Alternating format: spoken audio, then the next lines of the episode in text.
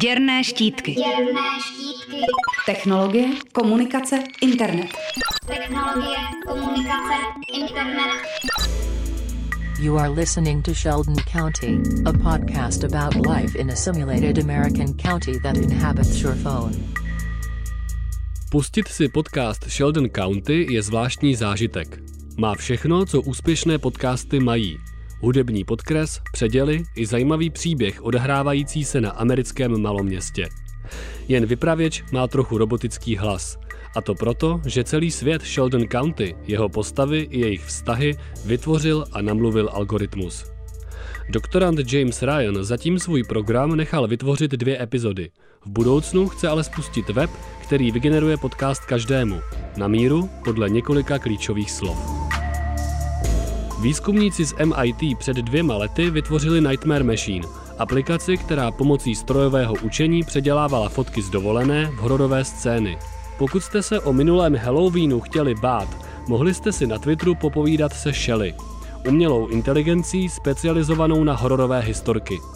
Shelly se naučila vyprávět na základě 140 tisíc příběhů z hororového klubu Fora Reddit a se zájemci uměla i konverzovat.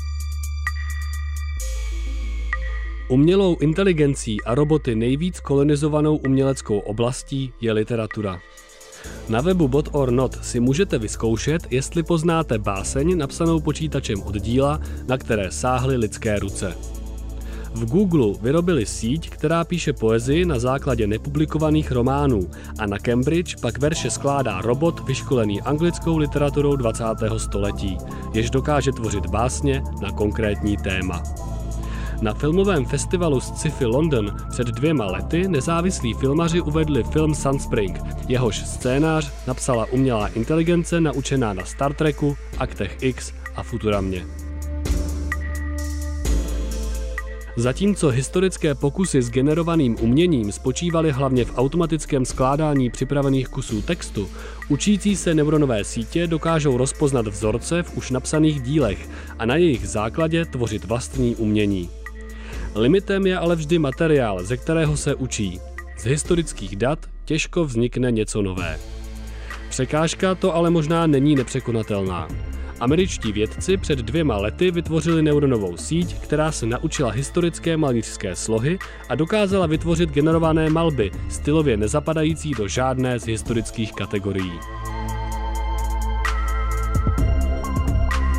Jedno je potřeba říct. Umělá inteligence stále nedokáže tvořit bez výrazné lidské pomoci. Každému z pokusů předchází měsíce ladění, testování a uspůsobování sítě pro konkrétní úkol. O lidskou kreativitu se tak zatím rozhodně bát nemusíme. Algoritmické postupy ale mohou práci umělců obohatit. Britka Anna Ridler například nechala neuronovou síť, aby z jejich inkoustových maleb vytvořila animaci na téma povídky Edgara Elena Poa.